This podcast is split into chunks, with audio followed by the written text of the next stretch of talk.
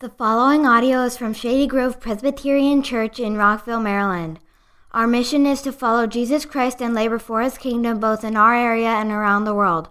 For more information about Shady Grove Presbyterian Church, please follow us on Facebook and visit shadygrovepca.org. Well, I've got good news. It's the birth of Jesus. And John is basically swearing a deposition. And we say in our culture today, if you're standing in front of a court of law, you'll say, I swear to tell the truth, the whole truth, and nothing but the truth. And you'll put your hand on the Bible and you'll, you know, you swear by your right hand. And what the beginning of the Gospel of John is telling us, and if you look back at your bulletin, or maybe David, you could pull up that first slide from 1 John 1 1 to 3. And there's an amazing statement here of what he's actually saying. He's saying that which was from the beginning, and then he says this, which we have heard, which we have seen with our eyes, which we've looked upon and touched with our hand, concerning the word of life, the life was made manifest. And we have seen it and testified to it and proclaimed to you the eternal life, which was with the Father, was made manifest to us. That which we have seen and heard, we proclaim also to you, so that you too may have fellowship with us and indeed our fellowships with the Father, with His Son, Jesus Christ. He says here four times we've seen Him, we've looked upon Him, we've seen Him, we've seen Him. Twice he says we've heard Him, we've heard Him. And then the kicker is we've touched Him. Matter of fact, He touched all of our toes, every single one when He cleaned them and He washed our feet. They saw Jesus touch people, touch a leper, touch a man that was blind, actually, you know, spit. They saw that Jesus was completely human. And when he rose from the dead, he purposely ate fish and he said, No ghost does this. You know, touch me and see that he's fully human. And there's a famous quote by one of the early church fathers, and it goes like this and it says that which is not that which has not been assumed has not been healed. That which has not been assumed has not been healed. What did that mean? That means that what they were thinking through was that you are not saved by imitation. You're saved by imputation. So a lot of you might be thinking tonight well i'm saved by imitation. I follow jesus i imitate him and if i can be like him then i can go to heaven doesn't that sound like Christianity? No, it's not. Christianity is, is actually says we are to follow his example, but that's not what saves you. You're not saved by imitation. Matter of fact, I think we would say if any of you guys have ever seen greatness, it actually doesn't inspire you to do great things sometimes.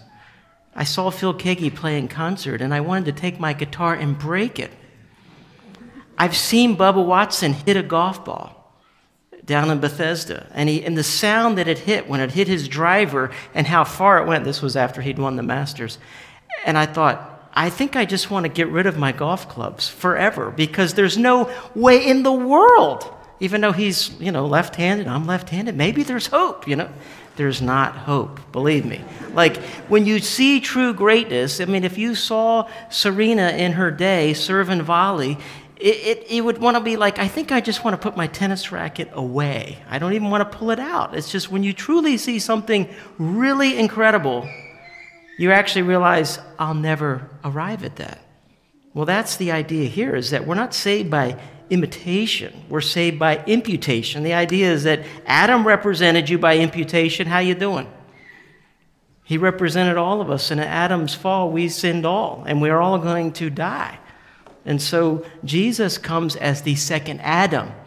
And that which is not assumed, if he's not fully flesh, if he only has one mind and it's a God mind, he doesn't have a human mind, well, then he can't save your human mind. You're not saved in your mind. Oh, well, that, that part's not going to be saved. If he didn't take a human will, then your will can't be saved. If he didn't take a human liver, your liver couldn't be saved. If he didn't take a human kidney, your kidney couldn't be saved and so on and so on. That which is not assumed has not been healed. He has to represent you fully. And that's what John is saying. Is that which was from, look at all the witches.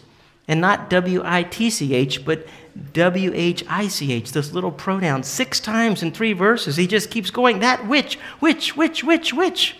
That which was from the beginning. This isn't saying the beginning of John's life or any other apostle's life or the beginning of the gospel or the beginning of creation. No, that which was from the beginning, that which always was. He's telling you, listen about this Jesus. He is the life. The life, verse 2, was made manifest or revealed or appeared. It was an epiphany. The life was made manifest. And the life that comes and is revealed is the eternal life. Jesus doesn't just give you eternal life, which he does, but he is the eternal life. These, these little um, uh, definite articles are very, very important in the original language. Saying he is the life, he is the eternal life, he was from the beginning, he's always been, he's always had life.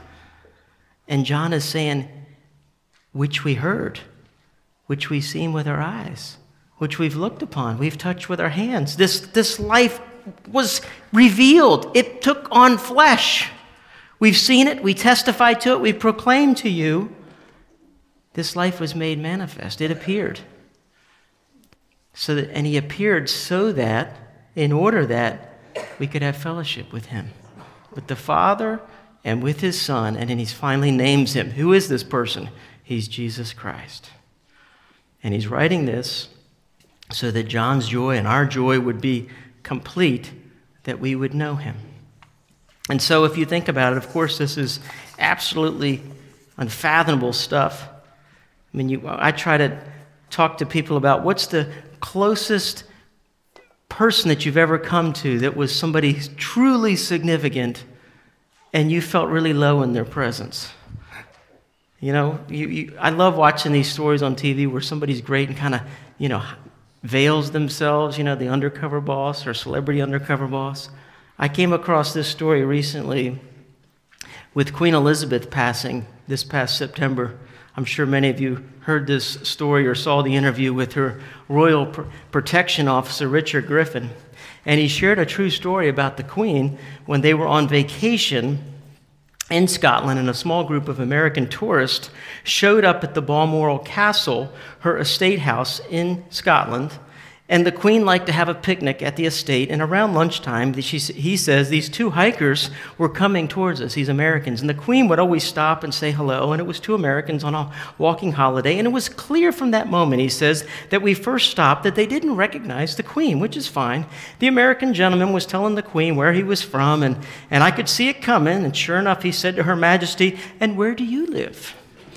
And she said, Well, I live in London, but I've got a holiday home just the other side of the hills. Holiday home, yeah, castle. How often have you been coming up here? He asked the queen.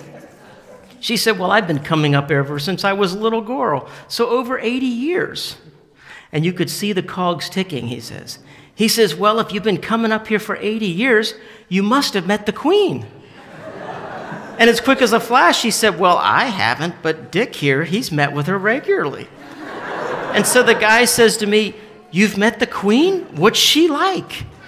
And he says, Because I've known her a long time, I knew I could pull her leg. I said, Oh, she can be very cantankerous at times, but she's got a lovely sense of humor. So the next thing I know, this guy comes around, he puts his arm around my shoulder, and before I could see what was happening, he gets his camera, gives it to the queen, and says, Could you take a picture of the two of us? So, anyways, we swapped places. I took a picture of them with the Queen, and we never let on. We waved goodbye, and Her Majesty said to me, I'd love to be a fly on the wall when he shows those photographs to their friends in America, and hopefully someone will tell him who I am. I mean, here they're in the presence of the Queen, and they don't know it. And yet, what we're told all throughout the gospel and in First John here, as we've been repeating tonight, was the life was made manifest, their life was revealed. It would appeared. It's the same word as appeared in, in the original language. And so he says, You know that he appeared. Why did he appear? In order to take away sins, and in him there is no sin. He was perfect. And that which has not been assumed has not been healed. but he came to take away sins by being the perfect sacrifice. And by imputation, I said you're saved by imputation and not by imitation, by his righteous life, his perfect life from conception all the way from the cradle to the cross, he was perfect and he accumulates a perfect righteousness, a perfect track record to please the Father on our behalf so that his righteousness would be imputed to those that believe in him so that we could stand before God whole and complete. And we're told that the reason the Son of God appeared or manifested itself was to destroy the works of the devil. Because in the beginning, the first Adam didn't do so well when he squared up with the devil. And he ate of this tree, and we've been eating of it ever since. And we've all experienced the deception, we've all experienced the pain uh, of sin. Jesus never did in himself, but he took our sin upon himself and experienced the pain of God's punishment upon him so that he could shield us from it.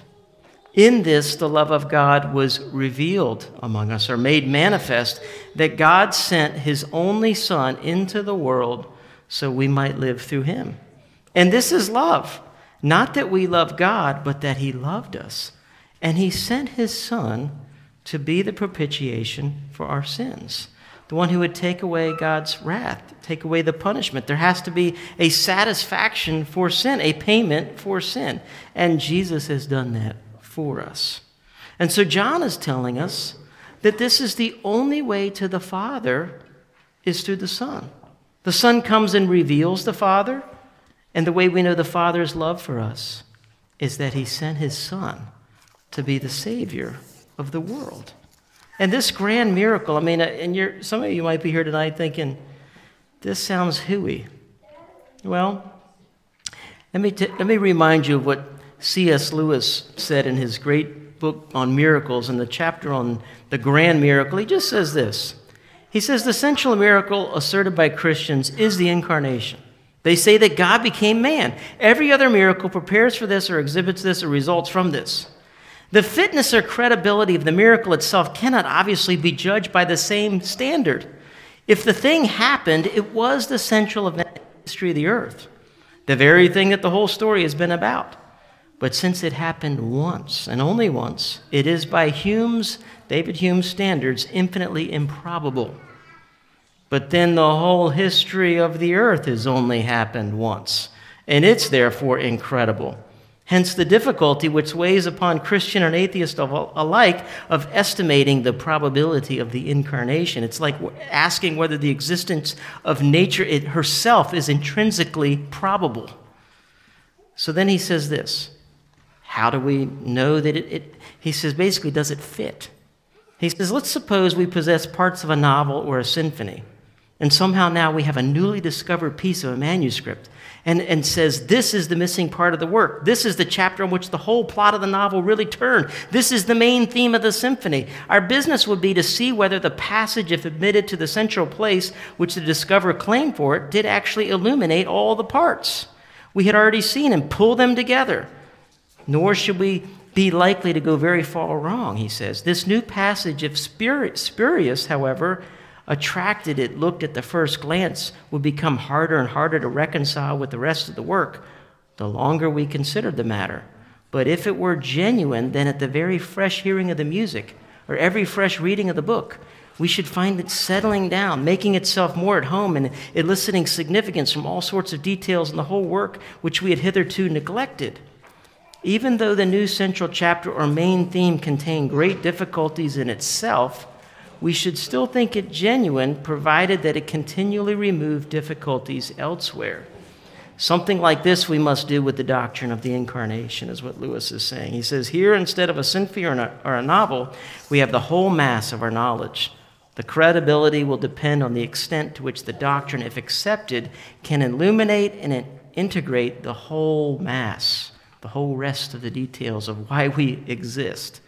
It is less important that the doctrine itself should be fully comprehensible. We believe that the sun is in the sky at midday in summer, not because we can clearly see the sun. In fact, we can't. It would blind us, but because we can see everything else, because the sun is shining at midday. You see, he says, in this Christian story, God descends, and he descends to reascend. He comes down down from the heights of absolute being in time and space, down into humanity, down further still. If embryologists are right to recapitulate into the womb ancient and pre human phases of life, down to the very roots and seabed of the nature he has created, but he goes down to come up again and bring up the whole ruined world up with him.